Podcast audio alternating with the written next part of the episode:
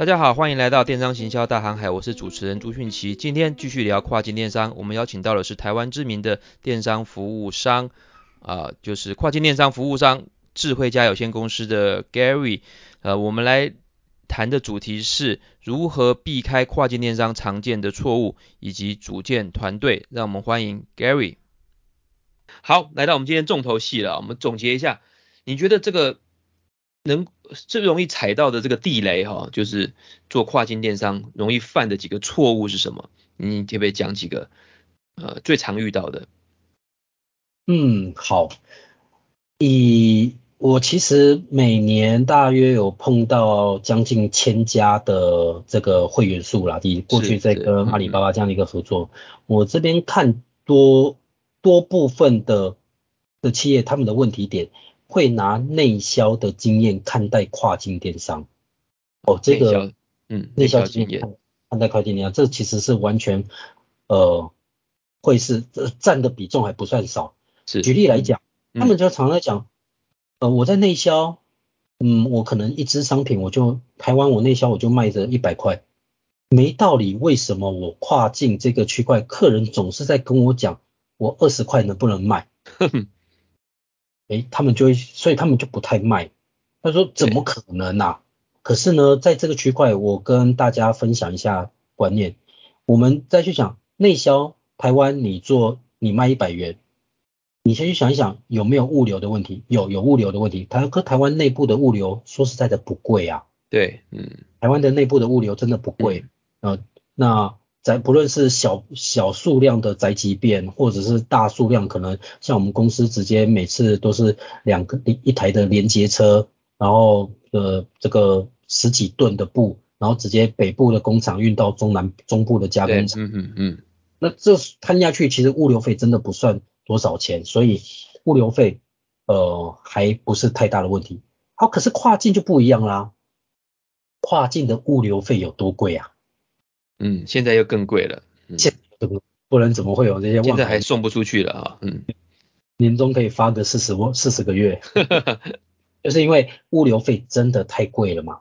那柜子或许呃还你把柜子的数量摊在一，我们先不谈这两年变很贵。过去如果是出柜子的话，呃，其实物流费还算 OK 可以接受，因为一次送过去的量还蛮大的。对，那你嗯嗯嗯。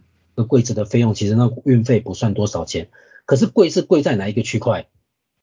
关税，嗯，税，嗯，所以我我从台湾出口到其他的国家，美国，要不要要呃，我们就抓一个产业平均十趴到十五趴，其实你的成本，人家进口你的商品，他就要再多个五趴到十，嗯，额外的成本，嗯，的成本，还有他的这些物流的费用，哦，这个海运。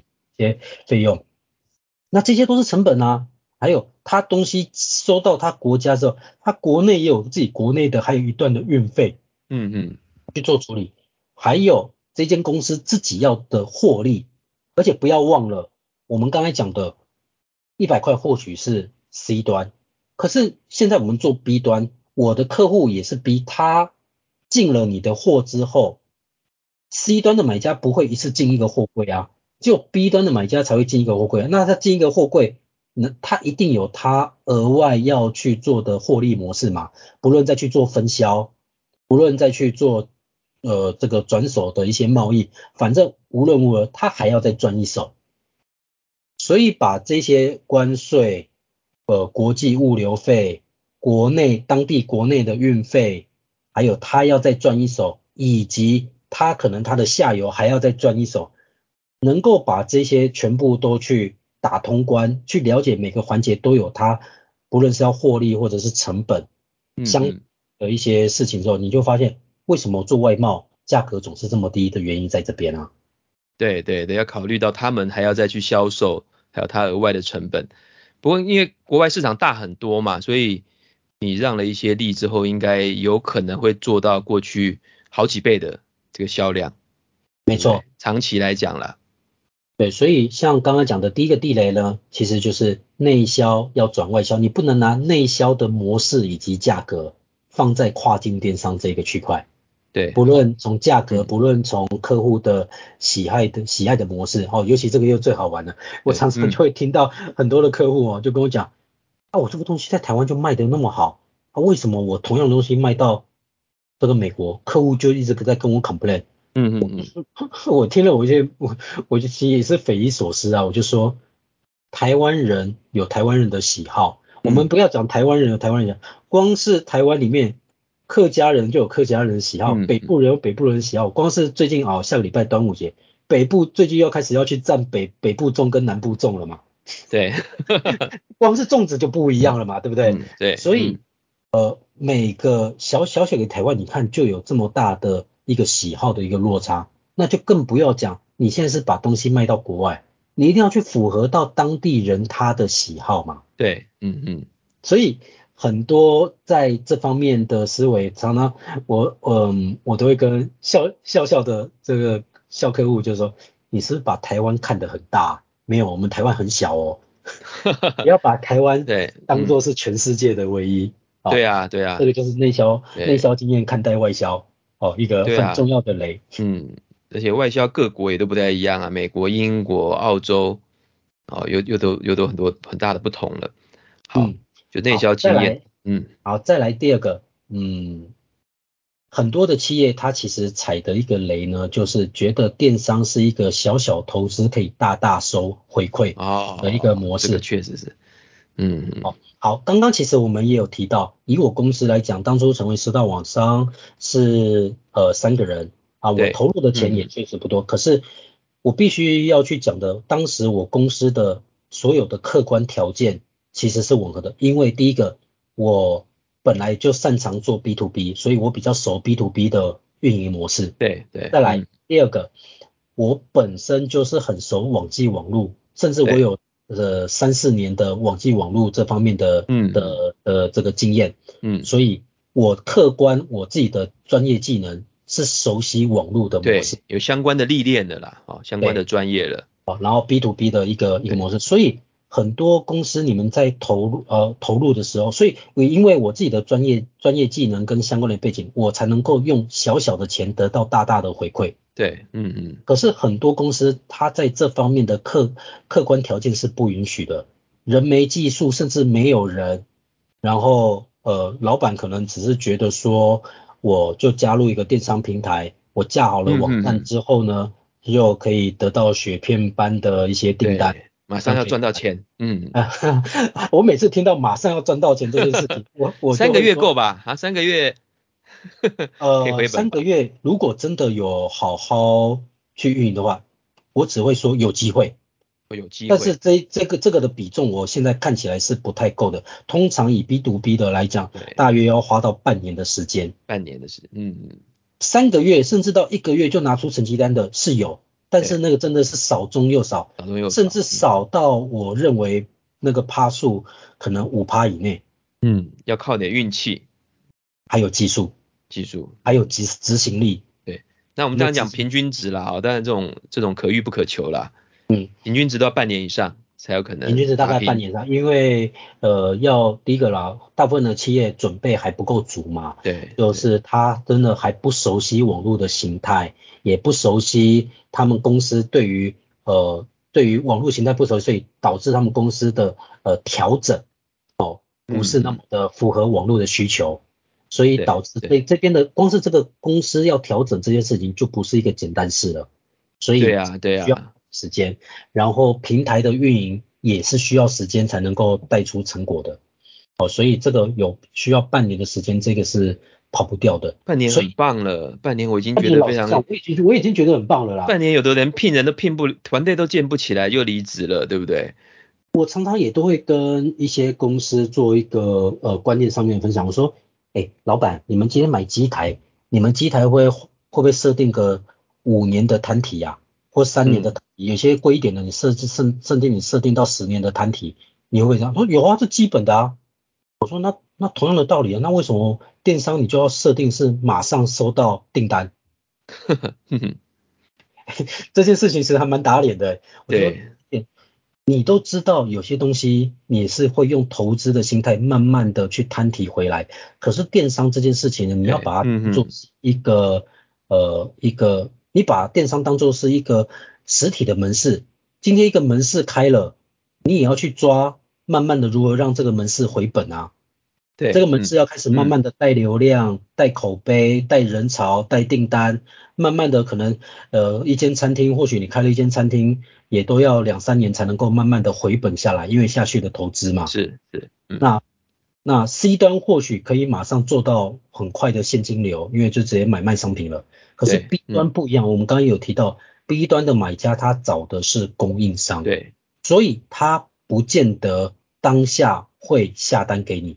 因为他们可能会有个流程要做评估啊，对，评估，这说不定长则花个一整年都有啊。是是，这他也是实，他也是真实的买家，真实的时机，但是他不会立即的带来给你现金的效益啊。是，嗯嗯。所以我常常讲，嗯，在这个区块，大家不能把电商当做是那种急呃特效药，加入电商小小投资哦，看急诊。药药到病除，这个电商是达不到的。对啊，传统传统的做法也到也没有办法吧？他们如果传统是靠参展的话，也都是时间拉很长嘛，对不对？是要转到订单，而且成本更高。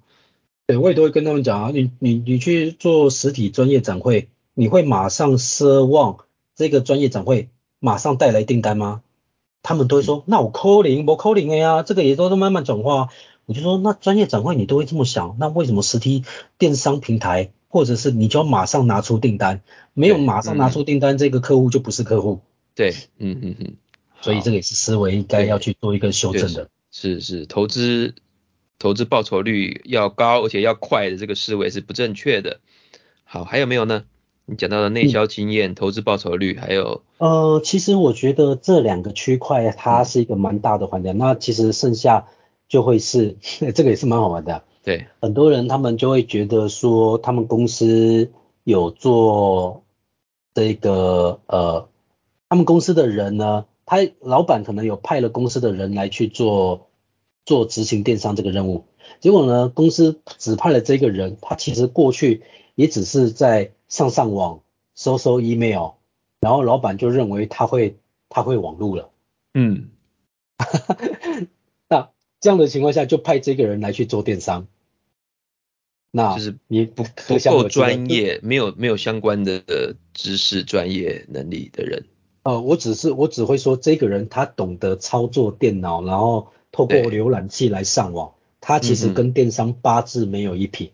对，这件事情也是，哎，这个比重大概有占了大概十来趴，十来趴的企业会发生这个事情哦。那蛮高的，那还蛮高的，蛮高的哦。然后再来，呃，很多企业会犯的一个错误是，找一个公司的很资深的业务来去做电商。嗯，这个失败率也是蛮高的，也是蛮高的。好，为什么？因为我们先来讲很资深的业务，它其实理论上应该是扛了公司大半部分的业绩。或者是重要客户都在他身上，嗯，大部分应该会是这样的状况。那这时候从他这样的一个背景轮廓，我们再去想想，这时候有一个新的订单、新的客户来找他的时候，以他的角色，他会先顾旧客户、大客户，还是这个新的客户、未知的客户？当然是大客户，旧的啊。当然是，当然是先顾好大的，那保本嘛。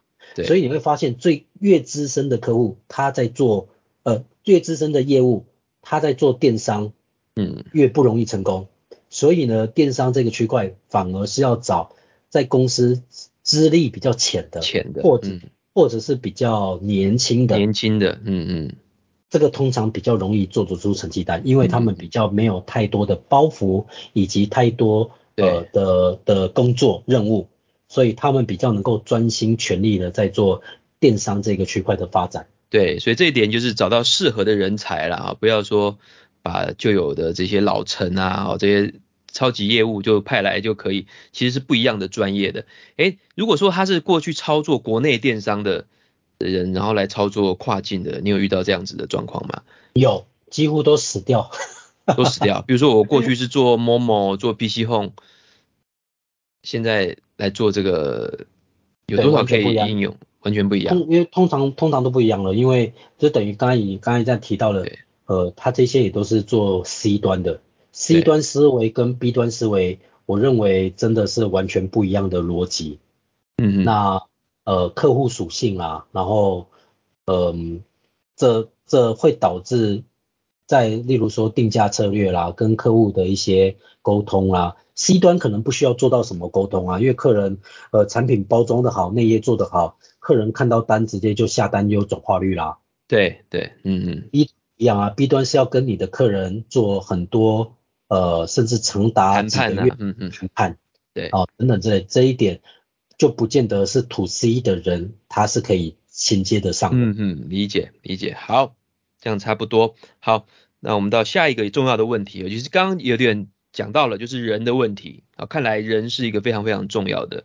我也觉得 Gary 的公司对于用人这一块其实是非常有心得哈，而且也协助了很多公司还有年轻人加入这个产业。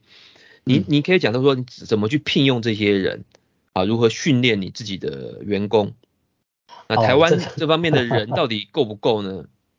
呃，台湾这方面的人真的是很缺，呃，真的是缺。缺怎么怎么个缺乏哦？因为嗯，台湾 to C 网络行销这个区块，尤其在国内的人，呃，确实是蛮多的啦，业者也很多。但是偏偏的就是在 to B 跨境电商这个领域很贫乏。对，所以呃，我公司其实在。为什么我成为十大网商那时候，也是公司才才三个人啊？当然是第一个，那时候钱钱还不够多了。第二个也真的是找不到人，所以在当时的环境背景下面，我呃真的也也感谢阿里巴巴国际站，对，它其实呃串接了很多大专院校，然后对。呃的商管学院，然后来去做所谓的跨境人电商人才的这个呃种子的这样的一个培训。对，然后呢，嗯，我再找了很多他的这个会员，有像我们这样子加入阿里巴巴的会员，来去衔接，哦，去接这些呃培训出来的一些新兴学子，他们可能那时候当时还是大三生或者是大四生，嗯，然后从学生的时候就开始来去做所谓的产学合作，是，然后是呃，所以我公司那时候正在高峰期的时候。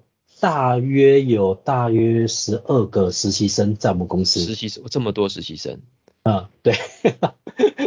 啊，因为我就呃呃，反正想学的啊，再让我自己本身也都不设限嘛，我就说想学的、嗯、想试试看的，你都过来，我都、嗯、我都用哦。然后我就从这里面来去看一看哪一些有千里马的资质，然后。嗯呃，反正我就海选嘛，对我来讲就是海选的一个概念，一次用了这么多人，连我呃家呃这个呃父母亲那时候说，哦，你公司是怎么回事啊，扩增这么快？我说没有啦，这些都是实习生啊，我开我这集啦，啊，但是从从这个实习过程中呢，我可以看到有一些新兴学子，真的他就有电商的资质，然后我就在从他们毕业之后就转为直接就转为正职，所以。我们公司的第一批的呃正职的团队，其实也就是从大概是在二零一八年那时候导进来，从实习生在我们公司当了实习生，呃大约一年半的时间，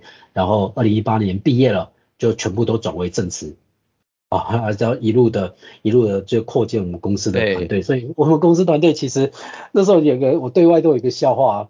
我们公司平均的年龄呢，大约是在二十四岁左右，平均年龄哦。然后呢，但是没有三十岁的。嗯哼。接下来就跳到四十，那当时我是四十三岁。哦，哎，没有四十二岁，当时我四十岁。我说，就是从二十多岁马上就跳到四十二岁，然后中间完全是一个断层，所以呃，有点像是童子军啊。可是说是童子军吗？可是也在我公司。呃，从实习服务，然后到也也经过了超过了一年多的时间，还比很而而且在电商这个领域已经有有经历过一年多的一个实操经验，所以其实对我公司第一个阶段的的是蛮有帮助的。所以都还是很缺的，必须从大学里面找。现阶段是这样的，你不要奢望到一零四人力银行去直接从别的公司或者是网站上人力银行找到适用的人，不太可能嘛？到现在为止，少之又少，因为呃企业普遍还是缺乏比较多的，所以不太好找。所以这也是为什么我们跟台北市进出口同业公会在二零二一年的时候推出了。说这个叫 Sept 呃，B to B 跨境电商人才认证，这个已经准备要导入到国家级的认证。那这个就是专注的做呃 B to B 的人才认证哦，有机会大家可以来去参加这个线上的一个培训。那他呃参加这个线上的培训之后，每年可就可以再去这个培训的内容还含了一次的检测这个认证的一个费用。然后拿到认证，就是要把它导入成国家国家级的一个人才认证。目因为目前看起来有缺这个区的窗口呃缺口，然后我们希望就是能够补足，透过这个认证来对嗯嗯补足更多呃社会的人士，因为过去都是以大专院校嘛，但是我们发现社会人士这个区块也需要做培训，因为说不定有一些人要去做转职。所以我们就在投入了这个区块，所以这个不只是学生，是社会人士也可以。嗯，那目前也已经从去年的第一期，今年年初的第二期，现在准备要迈入到第三期了。呃，这段时间下来也也也产出了大约三百多位的学生了，学员了。嗯嗯嗯，那这些也都有拿到了证照。那就陆陆续续能够去帮到更多的中小企业，所以如果线上的听众缺人的话，可以来去询问台北市进出口同业工会，因为这个是这边这个主办单位，他们就在从呃了解这方面呃这个人才的部分，可以如果你们缺人才，可以到这边来去做询问，都训练过了啊，也都考试认证过，而且我这个考试哦很特别哦，不是笔试而已哦。真枪实弹的术科考试，从来没有看过跨境电商，呃呃，应该听说跨境电商本身就已经没很是没有这个认证了。它不但有认证，还是学术科都考。这个术科呢，就是给你三个小时，给你那个范例，然后给你一点点的素材，你要去做出它的产品内页的规划，还有标题关键字的组成，还有主图的制作。那这还要多少时间？他在现场马上做出来？现场做，现场上机考笔试啊，呃上上机考，然后三个小时要完成。所以之前要给他一些训练嘛，对不对？否则他们怎么可能考得上？就是看线上的影片，然后还有六个小时的直播教学。嗯嗯嗯嗯嗯，对，所以大家这样就听得出来，我们的人才实在是非常非常稀缺的，所以必须从这些新兴学子，还有这些想要转职的人。开始来培养起哈，那有一些公司他想做，他根本连自己都不知道该聘哪样的人，对不对？很多这样的公司吧，他就连面试都不知道该怎么面试，这种就建议他们找代运营。嗯，找代有没钱的啊，找代运营；有钱的想要公司开始就是自己来建立团队的，那就要从征才开始。那征才刚刚有提到了，除了从呃台北市进出口同业公会这边的管道来去找人才之外，呃，你从一零四人力银行呢，可以试着的，我这边给大家一些的建议。对，嗯，如果是以业呃电商的业务，我建议找找看男生，然后呃私立大学毕业的。哦，这这这是我的经验的，没有对错。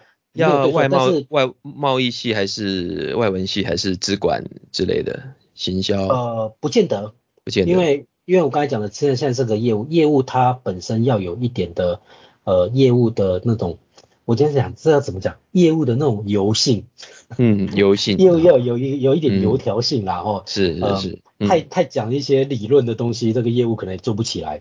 那在这样的情况下，为什么我刚刚特别讲私立大学的学生，对，油条性比较高一点点？哦，我这是这是我我我这段这段时间的经验。然后，公立大学的学生呢，哦，或呃，或者是呃，他可以做什么？他可以去做呃，这有关策划、平台运营、策划、策划规划方向。我认为这是国立大学做的还不错的。好，嗯嗯，好，很好的建议。然后呃，再来一个平台运营，其实也需要一点的技术性。刚才讲的是策划，那现在讲的是平台操作，这个是比较偏向技术性的。对，那这类型的人需要的是比较要理工专长的。嗯嗯，理嗯，因为平台不论是官网或者是电商平台，其实在做网络行销，一定会产出很多的数据。是是，你找文文科的跟理科的，你就会发现理科它对于数据数据分析，嗯，它真的有独到一面。所以有关在数据这一个区块的的能力啊，哦，我的理工理工专长的的呃背景的学生比较适合做平台的操作。那本身是呃可能是气管啊，或者是你对于管理经验啊，这在这个区块。通常公立大学做的，我认为他们在这个区块呃发挥的都还不错。然后私校的就是在业务这个区块，是是是，哇，给予这个观察的非常入围哈，连公司公立的、私立的，还有领域的这个人适合做什么样的的工作都讲清楚了。好，那如果有更多的细节，其实。呃，我们听众也可以跟 Gary 直接联系哈，我会把相关的资讯放在我们的这个网页上面。好，那我们那接下来就给年轻人建议了哈，就是如果学生啊，或是想转业的这个年轻人，像我在外面上课也常常遇到很多人说，老师我我其实就是原本是做工科工程师啦，原本是做业务啦，我想要往跨境电商走，那我自己该做什么样的动作？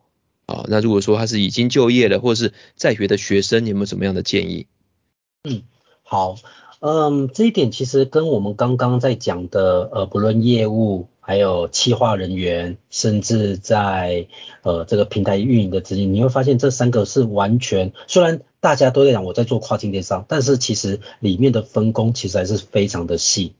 所以当没经验的，呃，没经验的年轻人呢，你们可以先去想一想。你现在自己本身的人格特质、专业能力，到底是属于在这三个面向里面的哪个区块？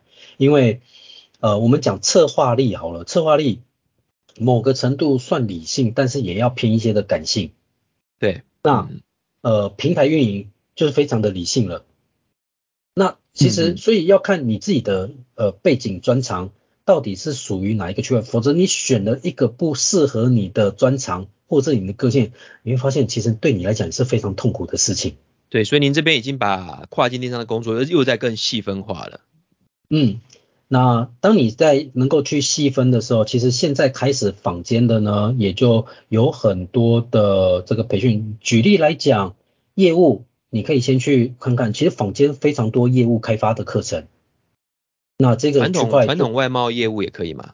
我觉得也可以的，因为其实跨境电商它其实。也只是在做外贸的，透过网络在做外贸，因为最终还是得要去打电话打电话跟客人来去做，因为今天我的客人他最终是要花几万块美金下一个柜子的订单，他怎么可能就单纯靠一个网络沟通即时通就给你下几万块啊？哇，所以还是大部分要打电话，也大部分还是要打电话，声音来交流，嗯，对，要视讯等等之类的，嗯嗯嗯。那客人才会对你有信任感啊，否则这你你这动辄是在几万块的一个金额的出入，欸，诶，这嗯嗯这不是透过网络即时通就能够拿下订单的。对，那贸易业务技巧还是很重要，还是需要的。对，嗯，然后呃，那接下来嗯，所以业务的部分你可以去呃坊间很多的业务的一些课程，你可以去上一上。对，好，甚至外贸的课程去上一上。嗯、那当然最基本的要有外语能力嘛。对，嗯嗯嗯。啊，再来。呃，如果说是企划人员，其实坊间也蛮多企划的课程。哦，这个企划课程我我觉得也没有什么太大落差，只是说唯一要去注意到的环节就是我刚才讲的 B to B 跟 B to C 的差异。B to B 是比较针对的是介绍公司，嗯，所以在行销这边的环节内容，再纳入到公司的介绍、包装公司，会让你成功。大呃，这个这个跨一大步，然后还有做好市场分析这个的专业的，这个就比较是是这个技术层面的哦，要做好市好市场分析这样一个工作，嗯、你要去把这件事情给它做落实。那这个东西呃，我们自己的课程也有在教这方面的市场分析。对，那像刚才讲的比较更技术面的哦，平台的操作，那这就要牵涉到你未来想要从发展哪个领域的平台，因为例如说你找阿里巴巴国际站。它有它平台的玩法，所以你要去学它这一套的操作，那就是要找阿里巴巴了。嗯、那台湾经贸网也有台湾经贸网的玩法跟操作，那你就要去台湾经贸网的管道来去做学习。官网就不难了，官网你可以到坊间学很多的 GA 哦来去做分析，然后有官网 SEO。嗯这方面比较技术的课程，你去把它这个东西学完，对你网站的流量、写文这些东西都会有蛮大的帮助。所以从技术面、企划面跟业务面、嗯、每个环节，就看呃每位同学学员哦，或是线上的听众，你们想要投入哪一个领域？这个电商产业的哪个领域？我必须要讲划分得很细。如果你今天找的好细啊，嗯，找的公司，这个老板叫你说。我找的全部都要做，当然全部都要做 啊，呃，这个其实还蛮常发生。对啊，这些公司，这些公司你可以，你先不要当第一选择啊，先骑驴找马。对对，先去找一找比较专业的。练功，嗯，对，因为可能等于这个老板都不太懂，那不太懂的情况下，你在这间公司的的发展，你可能会过得比较辛苦一点点。是是是，如果做成的话，你就是超人了，什么都会。啊，做成的话，可能还会跳自己创业当老板的吧？对啊，对啊，这些人应该训练出来都很抢手吧？很快就被挖到别的地方。对，非常抢手的。是是是。好，我们今天讲的可以说是非常的深入而且仔细哈，我自己也学到好多，跟我过去的观念啊也都有新的更新哈，所以又有很多的这个观念的学习跟灌输哈。那希望有以后有机会呢，我们再请 Gary 赖顺贤来跟我们多聊一下跨境电商很多很有趣的地方，譬如说你的产品你卖到世界各国去，阿拉伯人是怎么样的啦，美国人是怎么样的啦，好，他们的一些习惯偏好，好，那有哪一些要注意的事项，好，那什么样的产品又应该怎么卖，好，我想各个产业也有不同，那因为 Gary 这个地方有服务，应该有数百家哈，甚至上千过上千家的这个企业的辅导啊。都有哈，所以看的可以说是阅人无数啊，阅厂商无数。那您您现在就是有在做这个这个证照的这个课程嘛？对不对？您的公司公司有做跨境电商的辅导，那您自己有在工会这个地方开相关的课程，对不对？对。好，那如果我们的听众有什么有兴趣想要再联系的话，找 Gary 就对了，好，那个很多公司都指定他，好，那我们再一次谢谢 Gary 来，来，谢谢朱博士，谢谢谢谢谢谢，感谢，嗯，好，有机会再见，拜拜，好，谢谢，拜拜，拜。